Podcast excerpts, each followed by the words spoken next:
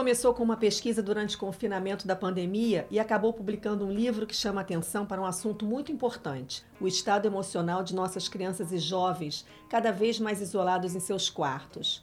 No estudo, o professor Hugo Monteiro Ferreira, da Universidade Federal Rural de Pernambuco, conversou com milhares de jovens brasileiros de várias capitais. Casa do Livro de hoje é sobre esse livro aqui, A Geração do Quarto, do professor Hugo, lançamento da editora Record, fresquinho. E para me acompanhar no papo, o Rodrigo Lacerda, da editora Record, que editou esse livro, e a Rafaela Machado, do Galera Record, que vai dar um pouco da experiência dela com os jovens para quem ela edita os livros.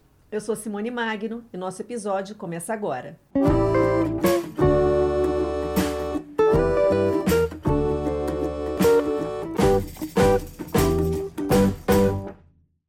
Hugo, um grande prazer ter você aqui com a gente, ainda que à distância. Muito obrigada por você estar aqui. Prazer todo meu, muito obrigado pelo convite. Uma alegria poder partilhar com vocês é, essa pesquisa que se transformou em livro.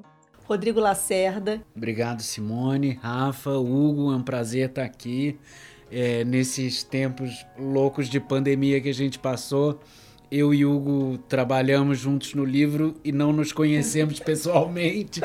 Então é, é, muito bom agora a gente se ver aqui e poder conversar um pouco mais sobre o livro. E a Rafaela Machado, que é editora do selo Galera Record. Gente, muito obrigada pelo convite. Estou super honrada de estar aqui com você, Hugo, Rodrigo e Simone, falando sobre um assunto importantíssimo. E como o Rodrigo falou, especialmente depois desses dois anos aí é, com jovens trancados em casa, isolados, né? Tem muito muito, muito assunto. Muito né? assunto. Eu queria que o Hugo começasse explicando um pouquinho para a gente como é que foi esse trabalho de pesquisa, dá um pouco a dimensão, os números né, desse trabalho todo que você fez com jovens de todo o Brasil. Como é que foi o seu trabalho? Como é que foi tabular essa pesquisa para escrever esse livro?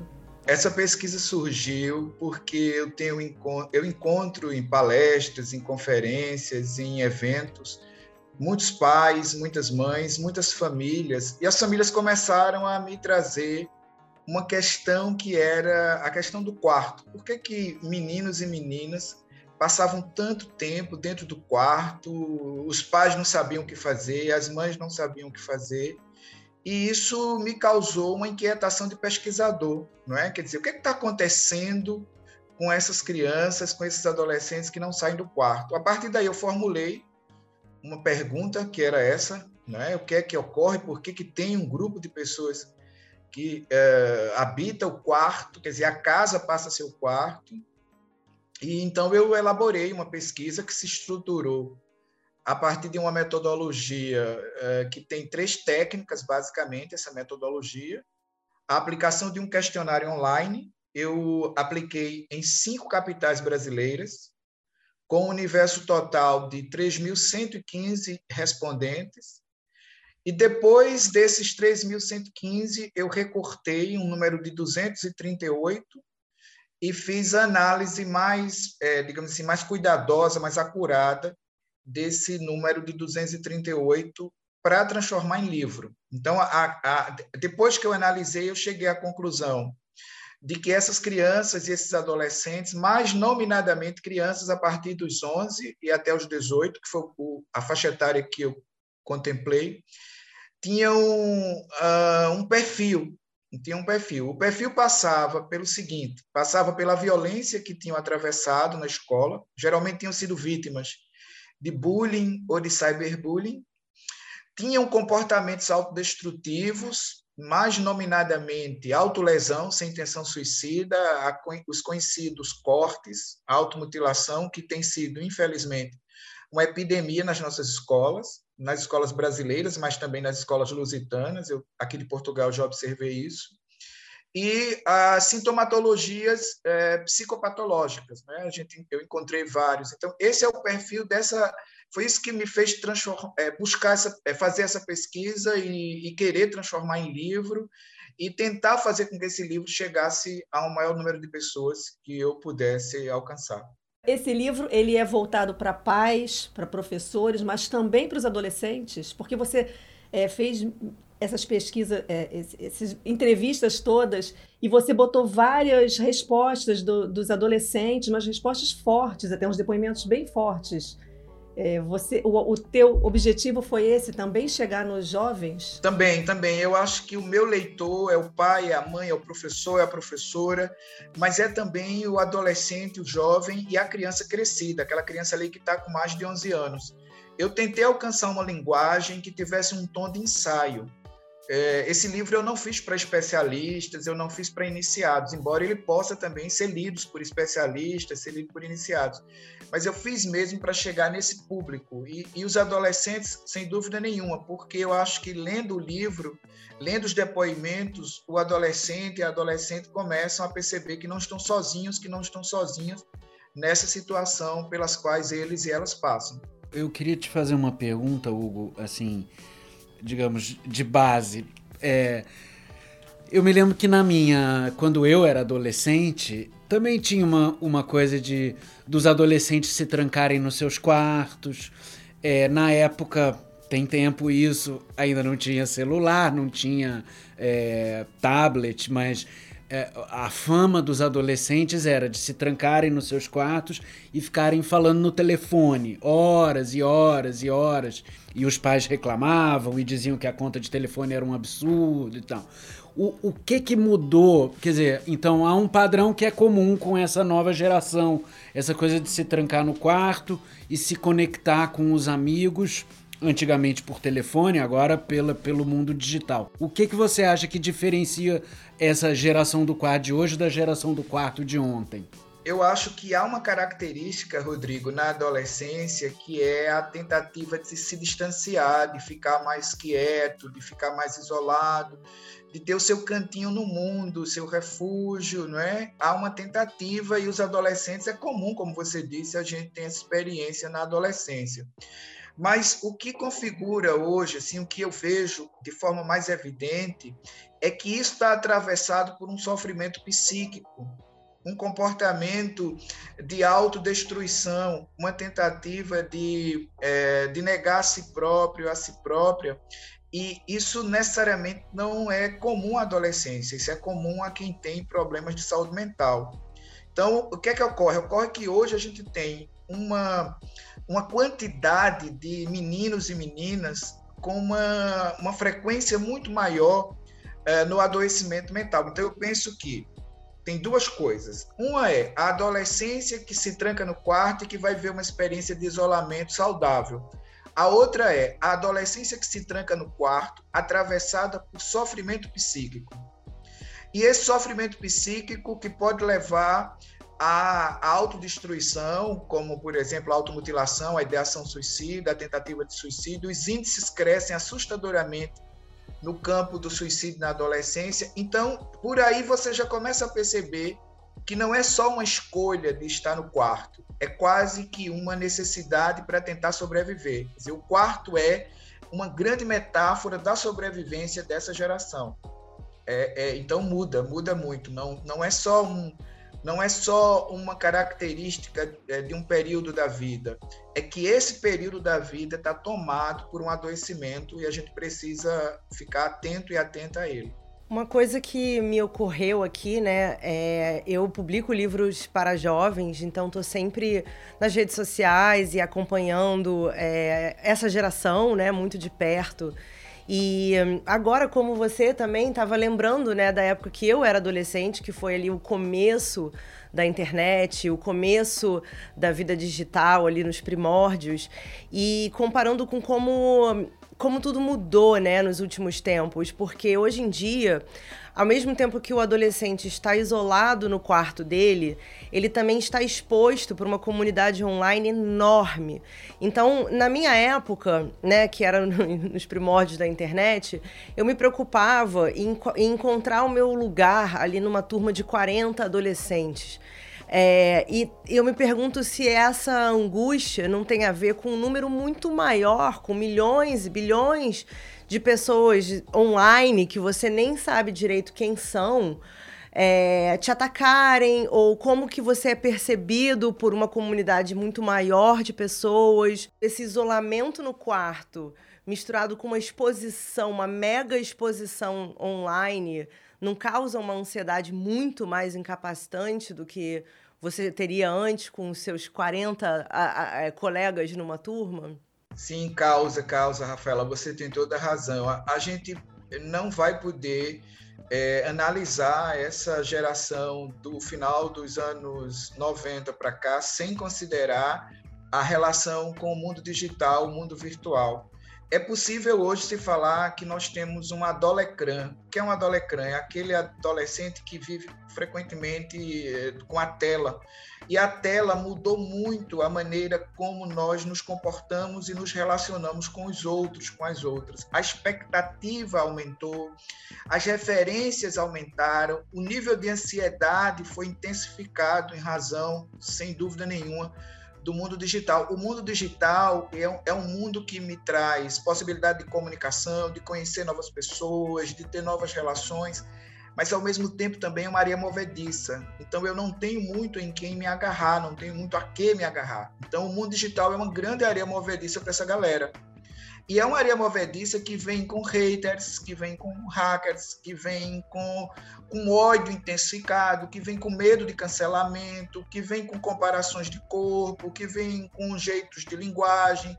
Exige muito de mim, então, como adolescente, como criança. Então, sem dúvida nenhuma, eu não posso dizer que a geração do quarto não é uma geração tomada pelo mundo digital e que o mundo digital tem uma relação muito profícua, muito grande com essa com esse com esse adoecimento é, socioemocional. Quer dizer, o medo aumentou. Eu tenho medo de exposição e eu agora muitas vezes preciso me trancar no mundo.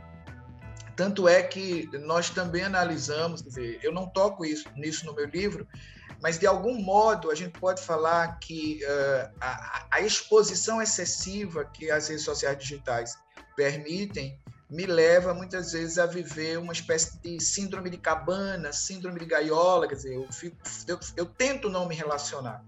Né? Só que o, o, quarto seria, portanto, a síndrome da cabana, a síndrome da gaiola em, em intensificação muito maior. Né? Quer dizer, eu não, só, eu não só quero me esconder em casa, eu quero me esconder de casa, que é uma outra questão que o quarto aponta. Uhum. Deixa eu complementar um pouco a pergunta da, da Rafa, Hugo, é, e a sua resposta talvez seja também um complemento, mas que é o seguinte: essa geração, ela ela tá ali trancada no seu quarto, se relacionando uh, pelo menos numa percentagem muito maior virtualmente do que era antigamente, né? A quantidade de interações pessoais, presenciais que ela tem diminuiu muito. Mas eu tentando me colocar no lugar deles, porque de alguma forma todo adolescente viveu isso, mas assim, você sabe que o mundo adulto está chegando. É, quando você virar a esquina, ele vai estar tá ali, né? E aí nessa hora as suas habilidades interpessoais, sociais, vão ser importantes. E, e, e às vezes eu tenho a impressão de que eles não estão treinando essas habilidades tanto quanto nós treinávamos antigamente.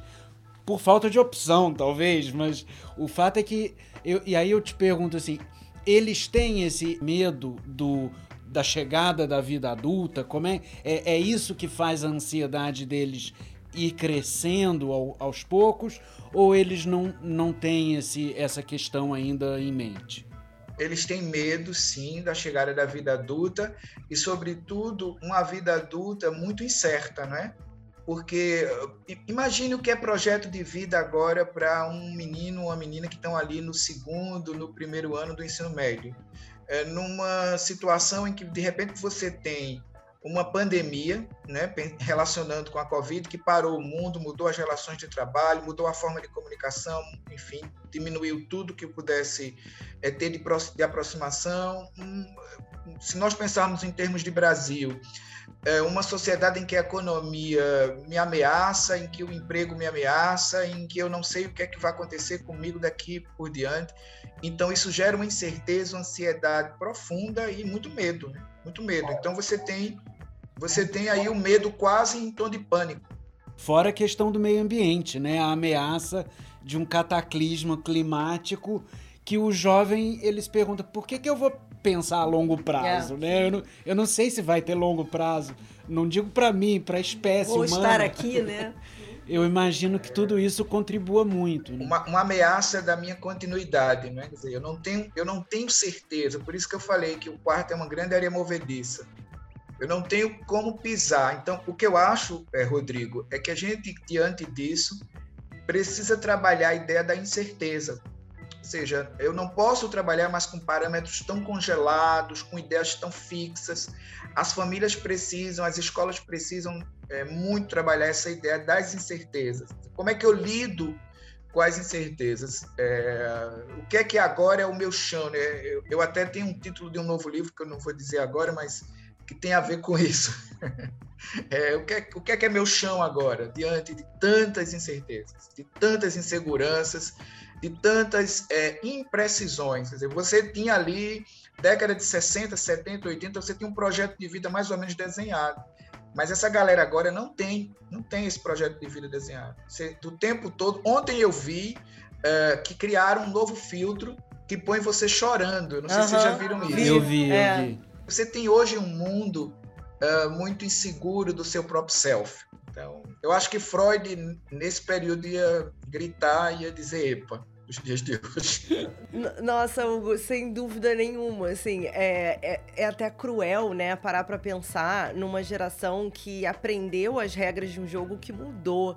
E mudou muito recentemente, assim, eu tô em negação, eu tenho 35 anos, mas assim, faz bastante tempo, né, que eu era adolescente e muita coisa mudou. Em especial, de novo, a internet. Quando eu era adolescente, a internet era a terra prometida, em que todo mundo teria uma voz, em que a informação ia chegar para todo mundo. E, e o que, que aconteceu? Fake news. É um filtro que, que distorce completamente a realidade. Alguém que pode te entender completamente errado no Twitter e te cancelar e de repente você entrar até numa, numa situação suicida ali, porque realmente você não está preparado, é, não te ensinaram as regras desse novo jogo, né? E uma coisa muito doida que aconteceu nessa pandemia, que a gente pôde acompanhar muito de perto aqui na editora, foi uma, um boom muito grande de venda é, de livro para esse público adolescente. É como se por, um, por esses dois anos todas as trocas humanas que eles estavam sendo privados, todas as experiências, é, as paixões, as decepções que eles não estavam vivendo, eles passaram a, a consumir através das histórias, né? Então foi uma coisa que é, marcou muito a forma como essas histórias atravessam o jovem, que é uma forma completamente diferente do que essa história vai nos atravessar a partir de uma certa idade, né? Porque muitas vezes a gente percebia aqui na editora que um determinado livro continha as palavras que aquele jovem de repente não tinha nem como formular sobre o que ele está sentindo. E isso é muito positivo.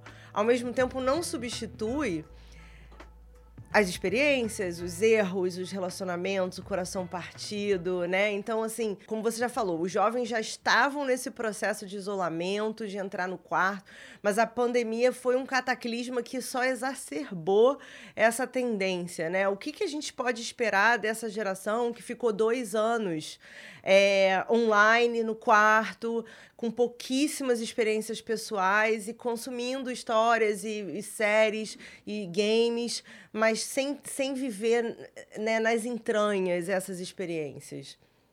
Rafaela, eu, eu gostaria de dizer que nós é, devemos esperar o melhor, mas eu não vou dizer isso. Eu acho que a gente tem aí uma série de problemas, por isso que a Organização Mundial de Saúde aponta a saúde mental como sendo uma das palavras-chave dos seus relatórios. O Unicef colocou a saúde mental como uma das suas, um dos seus pilares. A Unesco, no seu relatório agora, já em 2020, um relatório que fala da reimaginação, aponta que o bem viver é um elemento central para as juventudes. Há, um, há uma preocupação muito grande com o número crescente eh, de AIDS entre os adolescentes no mundo, há um número um, uma preocupação muito grande com o uso abusivo de álcool, há uma preocupação muito grande com a violência contra a mulher nos namoros, há uma preocupação muito grande com as sintomatologias psicopatológicas, mais, mais nominadamente, você vai encontrar muitas pessoas com transtornos alimentares, muitas pessoas com transtornos de ansiedade geral, transtornos obsessivos compulsivos, além do que eu já falei da autolesão, que eu acho que é uma epidemia que a gente vai ter que saber como enfrentar. Então, eu, eu acho que a, a pandemia ela trouxe à tona aquilo que ficou muitas vezes encoberto. Né? A gente viu dentro das casas. E por que, que eu acho que o número de. essa relação com a literatura, com a narrativa, com a ficção, é, se ampliou muito, muito, muito? Porque desde todo sempre, os grandes os grandes dramas humanos foram retratados pelas narrativas. E às vezes as narrativas conseguem alcançar esse público, às vezes a, as narrativas não conseguem. E quando elas conseguem, elas, elas avançam com eles. Quer dizer, isso também desmente a ideia de que nós não temos públicos adolescentes leitores. Desmente a ideia de que os adolescentes não leem, que os jovens não leem. Isso é um, isso é uma outra coisa que os dados mostram, né? que não é verdade. Eles leem, leem muito e muitas vezes leem aquilo que não é canônico, aquilo que não estava autorizado pela escola, aquilo que não estava validado pela sociedade. Então, eu acho que a gente tem que esperar, ao mesmo tempo que muitas questões que estão emergindo, eu penso que nós também podemos esperar várias potências. Por quê? Porque eu vejo que os adolescentes e as adolescentes, e isso está aí no meu livro, tem muita potência, né? Eles têm uma relação hoje, por exemplo, com as questões da orientação sexual muito mais amplas do que o que eu tive na minha geração, do que certamente que a maioria que teve. Quer dizer, isso é uma isso é uma coisa muito positiva. Há uma preocupação muito grande com as questões transnacionais é, o consumo mudou, quer dizer, a ideia de consumir também se alterou. É, não se consome de qualquer modo, de qualquer jeito, se consome geralmente relacionando com alguma causa, com algum elemento social, algum modelo voluntário. É, eu acho que há hoje também, por parte das meninas, uma consciência maior, uma lucidez da sua condição de gênero. Isso me parece que muda muito as relações, por exemplo, no campo do namoro, dos afetos, da eroticidade uma maior compreensão da existência do corpo. O corpo passa a ser também um elemento fundamental para esses meninos e essas meninas. O corpo não é mais algo que eu só me envergonhe. Eu posso expressar a minha dor, inclusive, através do corpo. Então, aquela dicotomia que a gente criou muito, mente e corpo, eu acho que essa geração desfaz. E eu acho que é uma geração potencialmente predisposta, predisposta a rever alguns parâmetros do mundo. Ela tem hoje uma lucidez maior sobre si própria. Então, me parece que, ao mesmo tempo que a pandemia traz preocupações, ao meu ver, também traz esperanças. Por isso que eu coloco o subtítulo no meu livro, que é Quando Crianças e Adolescentes nos Ensinam a Amar, porque eu acho que realmente aí tem uma revisão do conceito de amorosidade, do conceito de amor, da maneira como a gente se relaciona. Então, eu mesmo fico muito ligado na galera. Eu gosto de ouvir muito, porque eu aprendo constantemente.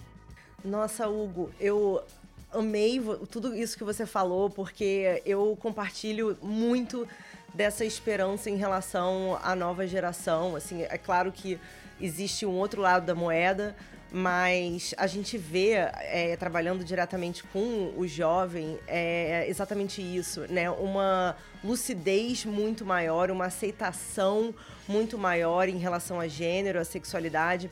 A gente teve a Bienal do Livro no final do ano passado e uma coisa que me chamou muito a atenção, a gente teve um livro chamado O Primeiro Beijo de Romeu, que é um livro LGBTQIA+, e estava distribuindo vários brindes. E chegou um grupo de um, um, pessoal assim de 12, 13 anos, muito jovem, assim, falando: Ah, tem bottom de arco-íris, que a gente estava distribuindo uns bottoms de arco-íris. Nós somos do Vale. E eu pensei assim, que caramba, sabe, até pouco tempo, sabe? Eu nem falava abertamente, por exemplo, sobre ser bissexual, sabe? Tipo, é uma coisa que eu demorei muito tempo na terapia para aceitar e, e outras pessoas da mesma idade que eu só se aceitavam, sei lá, na faculdade, muitos anos. E a gente vê uma geração agora que já está muito consciente em relação a isso. É fantástico. Eu acho que é uma, é, é uma geração também que eles são cidadãos da internet também, sabe? Eles sabem o poder que eles têm É, eles sabem que eles têm números o suficiente para cobrar posicionamento de grandes marcas. É, eles cobram esse posicionamento, eles conseguem se organizar em, em números. E isso é muito positivo. É, e, e, estando aqui né, do outro lado, como alguém que trabalha para, para esse público, eu aprendo diariamente com o jovem, né, com o que é importante para essa nova geração. E eu amei que você falou dessa fake news, que é uma das maiores do Brasil, que o jovem não lê. Assim, é, eu tenho vontade de imprimir a Nielsen e, tipo, mostrar para as pessoas que não. É, que esse jovem lê muito mais do que os adultos, sabe? É, e lê de tudo. Então, é, talvez a gente tenha aí um quadro, às vezes, de ansiedade porque o, o, jovem tem consciência da potência dele, ele tem consciência é, do poder dele, é, mas ele também talvez ainda não tenha consciência é, de como tudo se encaixa, né, nesse, nessa, nesse novo mundo e como que ele pode colocar a potência dele ali, mas também se respeitar, também se resguardar. É, uma coisa que eu reparo é, é que pessoas, por exemplo, da minha geração, a gente se expõe muito mais, a gente posta tudo. E eu vejo que meu sobrinho e os amigos dele, de 15 anos, é, não tem nenhuma foto deles no perfil. Assim, é uma foto de um anime, de um desenho animado, de um personagem. É, posta muito pouco. É, não tem. Ao mesmo tempo, também, às vezes, tem essa coisa mais performática de estar tá num ambiente com os amigos, produzindo mídia ali. E não simplesmente vivendo, né? Então, assim, acho que ainda precisa entender um pouco o que, que é a individualidade deles, o que, que é a coletividade, mas existe sim uma consciência muito maior e isso me intriga. Que bom, que bom. Isso que você está dizendo, porque você está responsável aí na editora pelos livros que vão dialogar com eles, né? Então, muito bom isso. Eu também acredito muito, e é isso que eu vejo. Eu, eu pesquiso sobre, sobre esse assunto há muitos anos e a minha vida é conversar com crianças e adolescentes. Eu escrevo literatura para eles também, então, assim, essa é, a, é, uma, é, uma, como a gente diz no Brasil, né? É a minha cachaça. Porque é, é ouvi-los, é ouvi-las e, e, perceber como eles são potentes. E eu acho que a geração do quarto traz o sofrimento, mas traz um, sofr um sofrimento que aponta, aponta saídas. Eu lembro que Rodrigo, quando leu o livro e, e decidiu publicar, e ele me dizia, Hugo, eu queria ver o, o que é que é possível. Eu lembro que eu acrescentei o capítulo 11 ao livro, né, Rodrigo? E, e o capítulo 11 é exatamente uma uma possibilidade, uma sugestão. Eu não gosto de livros que dão receitas, né? Aquela coisa tipo, como fazer, acho aquilo absurdo, chatíssimo aquilo. Mas acho que tem aí várias possibilidades e, e, uma delas, na minha opinião, a mais importante, a mais relevante, é a escuta.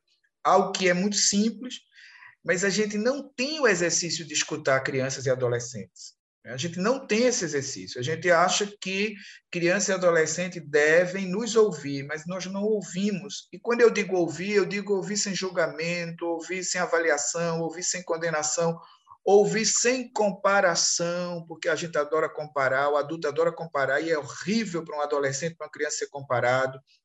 Então, ouvir sem, sem comparação e ouvir com acolhimento. Essa me parece que é a grande chave. Quer dizer, muitas pessoas que têm lido meu livro têm chegado para mim e têm dito: mas o que é que eu faço? Como é que eu posso é, lidar com o meu adolescente que está em casa, tal? E uma das questões que a gente chega à conclusão é que não tem não tem tido dentro de casa e na escola essa escuta que eu chamo de escuta acolhedora. Então acho que é fundamental ouvir você percebe uh, quando você escuta uma Greta Thunberg, você escuta Malala, você escuta duas meninas que revolucionaram praticamente o que a gente chama hoje de é, comportamento de adolescente, né? comportamento de jovem. E você sabe que eu escuto muito, é, por exemplo, eu observo muito grandes cantoras e grandes artistas da internet, e todos pontuam e vão por esse caminho. Né? Você, você, você vai ver que há uma fragilidade que precisa ser reverenciada, não no sentido de apologia à fragilidade, mas no sentido de reconhecimento de que, de que na fragilidade há força. Não é? Onde tem fragilidade, tem força. Eu acho que essa também é uma, uma mensagem que a, o Geração do Quarto tenta passar, que é onde tem fragilidade a força. E muitas vezes as pessoas me dizem: "Ah, eu adorei seu livro porque tem a voz do adolescente". Eu fui recortando as falas, né, recortando e colocando, eu achava que isso era essencial para o livro. Não podia ter um livro teórico, um livro pedagógico, um livro só instrucional. Tinha que ter um livro em que as falas existissem como eu as ouvi. Como é que você conseguiu que os adolescentes falassem com você assim tão abertamente? Porque os depoimentos são realmente fortes. Eles se abrem de uma forma que a gente imagina que eles não se abram assim na escola, nem com os pais. Eu acho que eu tenho um perfil de escuta eu tenho um perfil de você se sentir confortável em me falar. Eu sou terapeuta, mas antes de me tornar terapeuta, eu sempre fui alguém que conseguiu ouvir os outros. E eu acho que essa é uma das chaves. É uma das chaves. Assim, eu, eu me aproximei, a gente fez entrevistas semi-estruturadas e depois fez rodas de discussão. E em todas as rodas de discussão, eu vi muitas coisas. Eu tenho muito material que não, não podiam, quer dizer, não podia constar no livro, né, por conta da, da dimensão do livro. Mas eu acho que é uma característica que a gente precisa aprender, como ouvir. É, talvez por isso que eu tenho insistido tanto na discussão de como ouvir, porque é, é como ouvir que o outro fala. O outro só fala se você se dispuser a ouvir.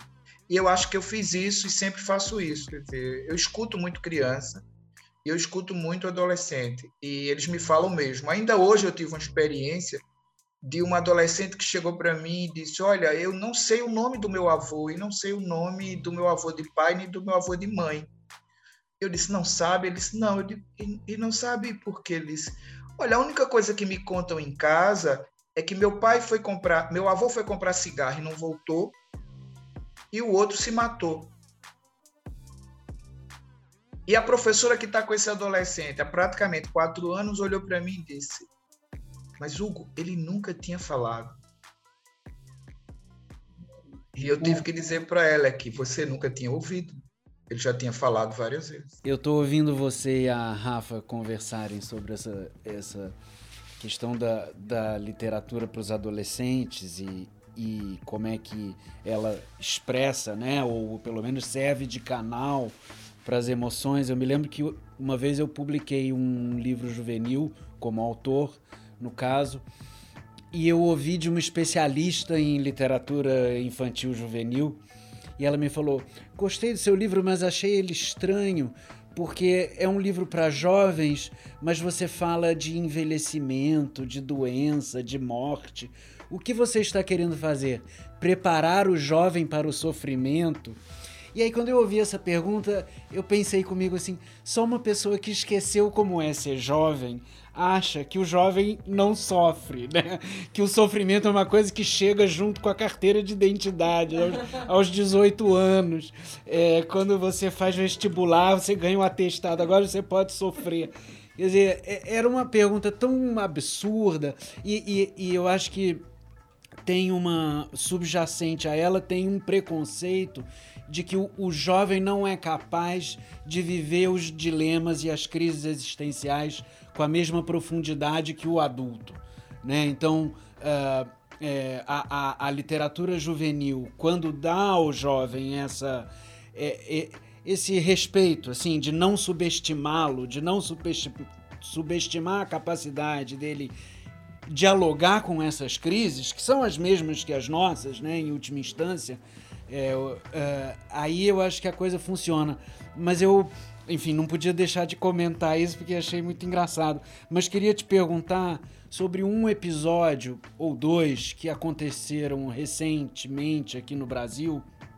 Um na, em Recife mesmo, é, e outro, se não me engano, em Curitiba que eu vi imagens chocantes assim na televisão de, um, de uma escola onde vários jovens tiveram ao mesmo tempo uma crise de ansiedade coletiva, né? Eram assim cinco ou seis jovens espalhados pelo pátio, gente do SAMU, os, os colegas girando em volta sem saber o que fazer, uns filmando, outros, e os professores. Quer dizer, o, o que, que aconteceu ali? Quer dizer, porque a gente está falando de uma dor que, embora seja coletiva, de alguma forma, ela é vivida individualmente, né? Trancada no seu quarto. É um drama geracional, mas que o, o, a dor é vivida individualmente. Mas ali não. Ali ela foi vivida também de uma maneira coletiva, né? Queria que você comentasse um pouco esse episódio de Recife. O de Curitiba eu não conheço tão bem, mas soube que aconteceu algo semelhante. Em Recife, mais precisamente, eu sou do Recife, não é? E em 2018 eu já havia alertado a Secretaria de Educação do Estado dos grandes problemas que aconteciam nas escolas. Eu orientei pesquisa de pesquisa acadêmica em que a gente identificou que o fenômeno eh, do, da autolesão, da ideação suicida, era algo frequente nas escolas. Então já havia um esgotamento ali, tipo, eu não aguento mais, assim, a pressão é muito grande, você tem que se submeter a uma série de avaliações e você tem que demonstrar resultados, e esses resultados precisam corresponder às expectativas que se tem do, da, da, sua vida e, e, você tem pressão em casa, você tem pressão na escola, você tem pressão dos seus próprios pares, então há uma pressão muito grande ali. Ok, isso é fato e, e, e me parece que isso se, se tornou menos suportável pela, pela, pela galera atual. E isso pode ser contagioso, Rodrigo, porque a gente chama isso de contágio emocional. As emoções podem contagiar, por exemplo, um, um, um comportamento autodestrutivo ele pode ser contagioso numa sala de aula. Se tem alguém que se corta, é possível que naquela sala de aula outros também se cortem. Então, se alguém demonstra um, um, um, perfil de muita ansiedade, pode ser que outros também demonstrem um perfil de muita ansiedade, às vezes não pela mesma matriz, ou seja, as razões não são as mesmas.